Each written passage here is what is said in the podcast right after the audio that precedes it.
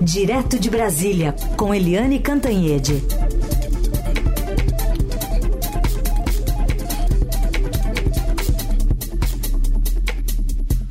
Oi, Eliane, bom dia. Bom dia, Heisen, bom dia, ouvintes. Bom, hoje na agenda do ministro Haddad da Fazenda tem encontro com o presidente do Senado. Ele falou sobre isso ontem numa entrevista ao podcast O Assunto. A gente vai ouvir um trechinho, né? Porque o, o, o ministro quer já mandar uma segunda etapa da reforma tributária para o Congresso. A tributária é uma revolução em si, uma mudança desejada desde a Constituinte de 88, que ninguém tirou do papel. Mas só começa quando o governo acabar. Mais ou menos. Do ponto de vista de decisão de investimento, começa agora. Muita gente vai olhar para o Brasil e falar: agora dá para confiar nesse país. Que o, o, sistema tributário vai melhorar e não piorar, como vem piorando ao longo dos últimos 40 anos. Só piora o sistema tributário brasileiro. Agora só vai melhorar. Então, essa mudança de sinal atrai investimento, porque quem vai investir no Brasil está pensando em 20, 30, 40 anos. Ninguém bota 10 bilhões de, de dólares num país esperando retorno em 5. Você até vai fazer um, um investimento de longo prazo. Uma linha de transmissão é uma concessão de 20 anos, de 30 anos e por aí afora. Tá aí um trecho, ministro Haddad, que além de articulador econômico, parece articulador político, né, Helene? Eu sempre escrevo isso na coluna, que o Haddad acabou se transformando também no principal articulador político do governo. Aliás, o Arthur Lira, presidente da Câmara, já sugeriu isso para o Lula. O presidente troca, põe o Haddad na articulação política e o Gabriel Galípolo no Ministério da Fazenda. Mas o Lula não topou, não. e até porque não precisa topar, porque enquanto ministro da Fazenda, o Haddad tem sido um bom articulador político com o Congresso, com a própria mídia, com, uh, com o que a gente chama ali. É, Avenida Paulista, né? Os Faria Lima. Faria Lima, empresários, etc. E o, o nessa entrevista de ontem para Natuza Neri do, do assunto e também da Globo News, o Haddad disse o seguinte, que não vai esperar a conclusão da reforma tributária é, na questão de consumos, né, com foco em consumos, para mandar a segunda parte da reforma, que é uma reforma é, em relação à renda, a tributação da renda e do patrimônio. Então ele já vai correndo, antecipando a segunda etapa da reforma tributária. E hoje, né, o o Haddad se encontra com o presidente do Senado, Rodrigo Pacheco, para definir a pauta de votações. A gente sabe que o Congresso está num recesso branco, né? E a tentativa do governo é de que o Senado possa aprovar, mesmo assim, ainda nesta semana, a proposta do CARF. A, o CARF, que é o tribunal é, que arbitra entre os, os conflitos entre uh, a iniciativa privada e o fisco, né, as grandes empresas e o fisco. E há possibilidade, sim, de uh, o Senado aprovar ainda essa semana o projeto do CARF, que dá o voto de Minerva ao governo Portanto, o governo passa até a faca e o queijo na mão no CARF e a estimativa do próprio uh, Haddad é de que isso possa render 50 bilhões de reais a mais de arrecadação para a União no ano que vem. A outra questão é quanto à segunda fase é, da reforma tributária, né? A segunda fase que eu digo é a segunda votação. A reforma tributária passou em dois turnos na Câmara, mas agora vai ter dois turnos no Senado e isso provavelmente vai ficar para Uh, o próximo mês, para ficar para agosto. Mas, enquanto isso, já está se definindo, por exemplo, quem vai ser o relator.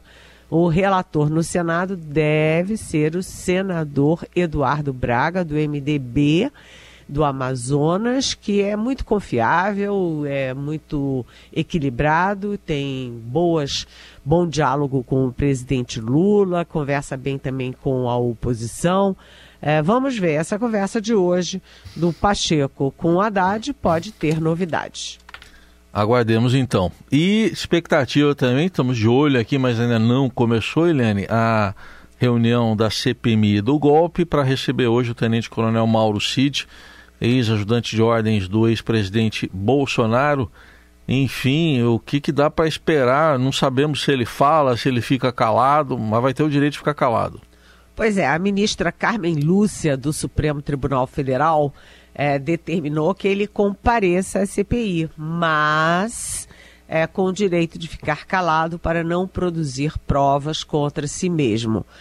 Apesar disso, né, tem duas expectativas. Aliás, eu diria três.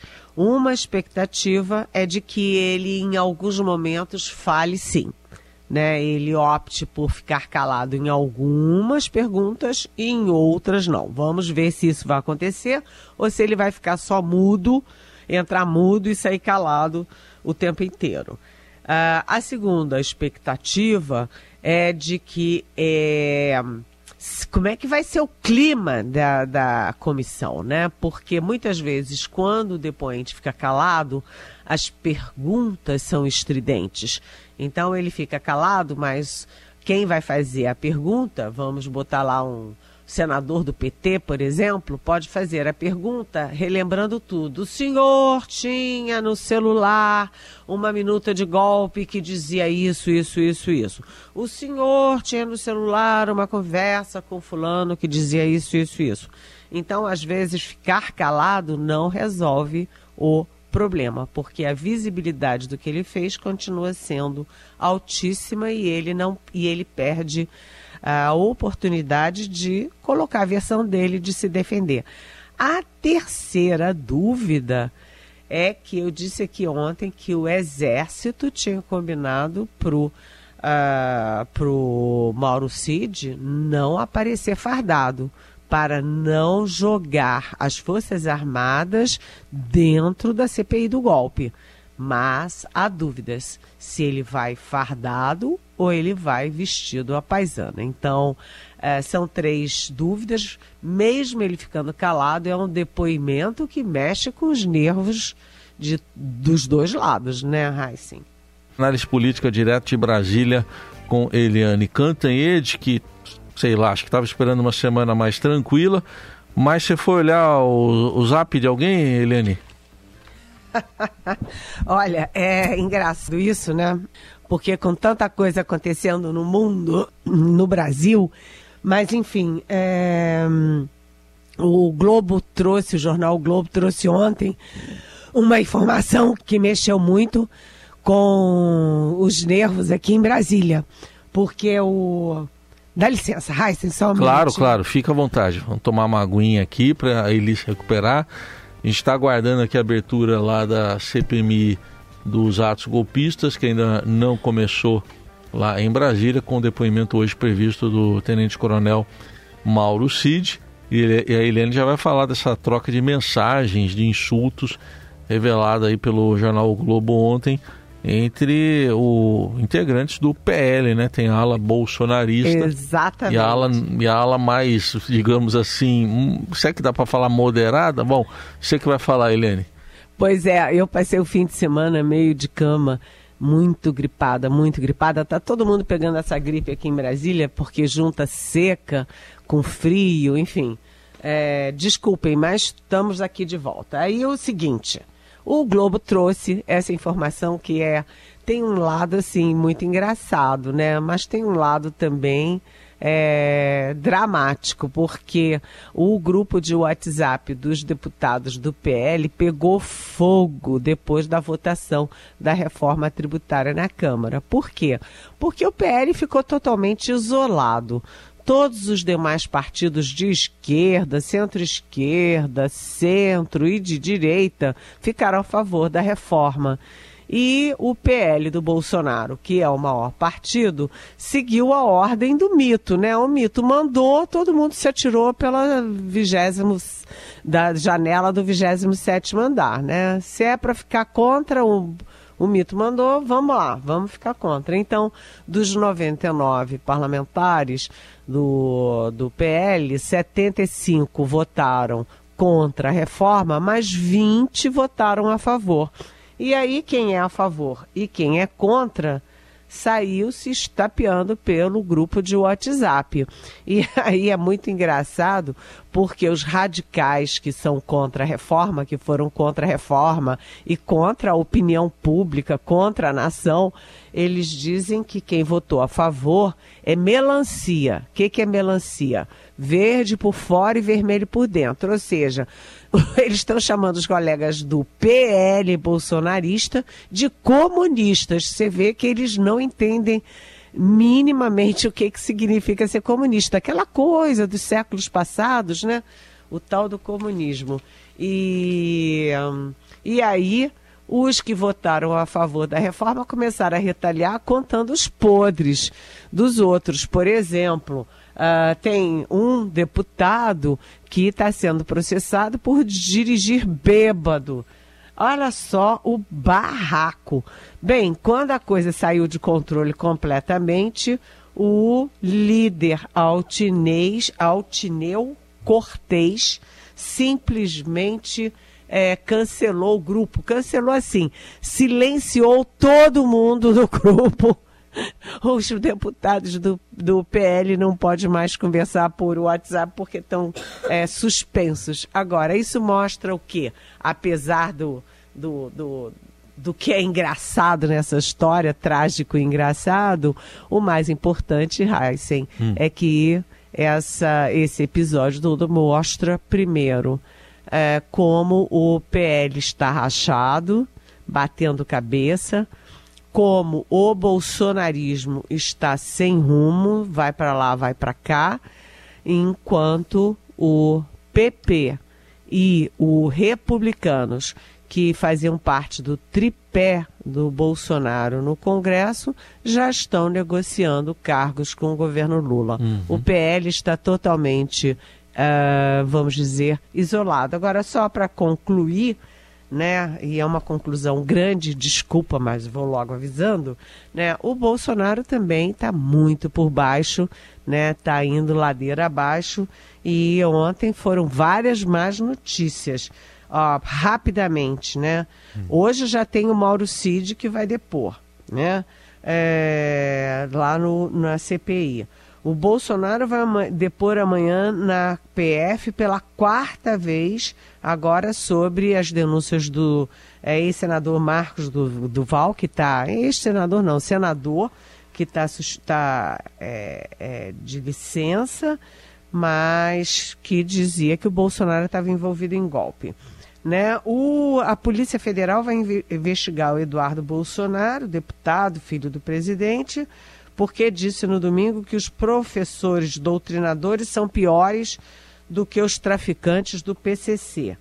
Né? É, o ministro Gilmar Mendes do Supremo acaba de anular uma decisão da Justiça é, que simplesmente arquivou as ações contra Jair Bolsonaro na pandemia com base na CPMI, na CPI da Covid. E o ministro Gilmar mandou uh, determinou que a, a Procuradoria-Geral da República retomasse é, e fizesse manifestações sobre o Bolsonaro na pandemia com base nas investigações da Polícia Federal. E são os envolvidos, além do Bolsonaro, nessa determinação do Gilmar Mendes, são o Eduardo Pazuello, é, general agora da reserva, que foi ministro da Saúde, o Elcio Franco, é, que é coronel da reserva do Exército, que foi do Ministério da Saúde, secretário-geral, a Mayra Pinheiro, né, que é, ficou conhecida como Capitã Cloroquina, o Fábio Weingarten, né, que era da comunicação do governo Bolsonaro, e o Mauro Ribeiro, né, que era presidente do Conselho Federal de Medicina uhum. e fez, mudou tudo para ser a favor da cloroquina contra a Covid. Ou seja, Bolsonaro está tá indo ladeira abaixo. Isso aí, muitas coisas realmente. Eliane, há pouco foi realizada mais uma live do presidente Lula e ele comentou nessa live, é live semanal, que ele não está negociando com o Centrão, não, é com os partidos. Vamos ouvir o que ele disse há pouco, então que é preciso ter paciência, conversar com quem você gosta, conversar com quem você não gosta, claro. ouvir coisas boas, ouvir coisas ruins. E aí se dá negociação. Não é a política do é dando que se recebe que todo mundo fala. Uhum. A segunda coisa, só que a gente tem que levar em conta é o seguinte, seja, o, o, um partido que ganha as eleições, ele precisa construir uma maioria pelo governar o Brasil. O que é que tem uma maioria? Porque senão você se mata. Claro. É importante lembrar que o PT tem 70 deputados de 513. Sabe? Então tem que você conversar. Pega, você pega a esquerda toda, você soma, dá cento e poucos deputados. Ou seja, você precisa de no mínimo 50, 257 para a maioria simples. simples. Seja, então, isso só demonstra que você tem que negociar. E uma coisa equivocada também que a imprensa fala sempre, ah, porque negociou com o Centrão, negociou com o Centrão. A gente, eu, a gente não negocia com o Centrão. O Centrão não é um partido político. Uhum. O Centrão ele se junta em função de determinadas coisas, mas habitualmente você negocia com o partido. Então o partido quem que é? O partido é o PT, é o PSB, é o PCdoB, é o PDT, é o PMDB, é o PSD, é o União Brasil, uhum. é os republicanos, é o PP. Uhum. Então, são com esses partidos que você negocia. Uhum. Ou seja, seria importante que a gente não precisasse negociar. Ah, o governo fez uma medida provisória, está lá aprovada por unanimidade. Não é assim. Não é assim. Tá aí, Helene, trecho do Conversa com o presidente agora há pouco, em que o presidente disse: sem maioria você se mata.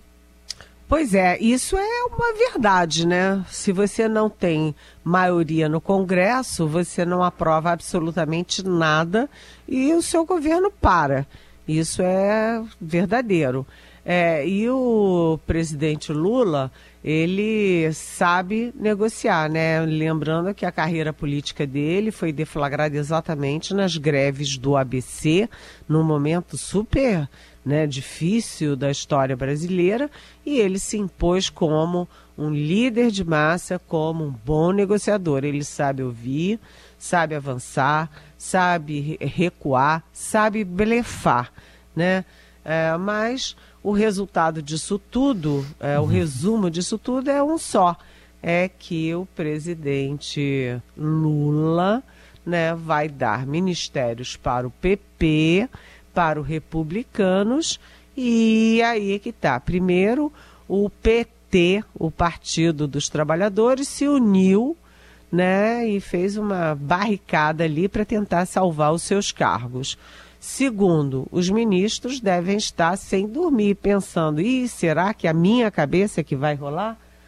É, hoje, aliás, o, tá parte da agenda do presidente Lula é exatamente um encontro com o chefe da Casa Civil, Rui Costa, e a ministra do Turismo, Ana Moser, que é uma das que está ali na alça de mira, porque o a gente não pode mais falar que é o Centrão que quer. Então vamos falar que os partidos do Centrão estão querendo, estão de olho no Ministério, aliás, dos esportes. Esporte, isso. É, esporte. porque tem o turismo que tá, a ministra está caindo há, uh, uh, sei lá, mais de um mês, da, a Daniela Carneiro, e agora a Ana Moser, né, que é uma super jogadora de vôlei. Vi muito jogo da Ana Moser, adoro assistir vôlei é, tanto feminino quanto masculino, e a Ana Moser, que é a ministra é, dos esportes, também está uhum. é, tá na linha de mira, na, na alça de mira. Então, ela hoje tem encontro com o Lula, e isso é suficiente para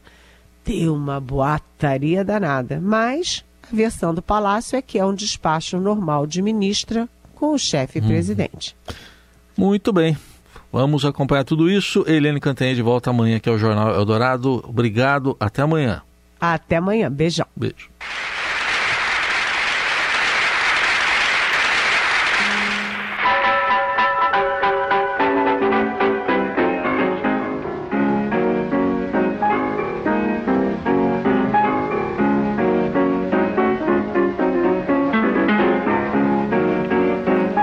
Hoje, 86 anos do falecimento de George Gershwin. A gente está ouvindo aí ao piano em agosto de 1931, né, que o Nelson Volter nos traz essa gravação. Ele é o piano com I Got the Rhythm e um grande produtor, né, de peças de, de musicais, né, para Broadway ao lado do irmão, o irmão dele mais velho, o Ira Gershwin, que era o, o Ira era o letrista, né, Nelson? O letrista e ele fazia as composições, trabalhos vocais e teatrais em colaboração com o irmão, principalmente para Broadway, com grandes concertos clássicos. E você vai botar agora um, essa mesma música, mas cantada por ela, literalmente ela. Days can be sunny with never a. Don't need what money can buy. Birds in the trees sing their day full of song. Why shouldn't we sing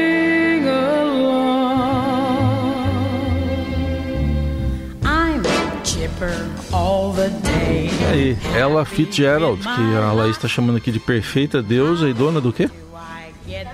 Hã?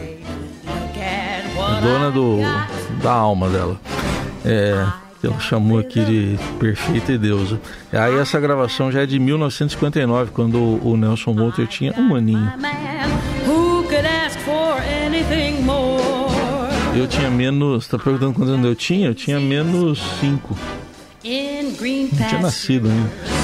Bom, e ao, esse som maravilhoso, a gente encerra a edição do Jornal Eldorado de hoje, mas eu vou ter que ficar com ela no fundo só para informar que teve deflação, viu gente? É inflação negativa. Acabou de sair aqui o dado, 0,08% puxada por preço dos alimentos e dos transportes com queda nos preços dos carros, né? Aquele plano de incentivo do governo. Mas seguimos aqui na cobertura dos assuntos mais importantes do dia, principalmente o depoimento está sendo aberto agora, a sessão da CPMI, para a gente ver se vai haver o depoimento de Mauro Cid, havendo novidades, a gente traz para você na programação musical da Eldorado, que segue agora com Felipe Teles, a uma da tarde tem a análise dos fatos. Uma boa terça para você, até amanhã.